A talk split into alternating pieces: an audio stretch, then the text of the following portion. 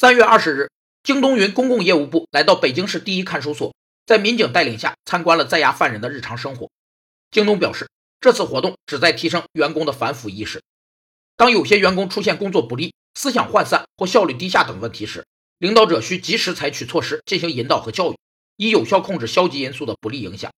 其中，选择个别典型杀一儆百的方法被称为典型警示。有四个运用典型警示的注意事项：一是严肃对待首例典型，首例代表着一种态度倾向，也是其他成员效仿的对象；二是重点惩治恶劣典型，在减少打击面的同时，收到杀一儆百的效果；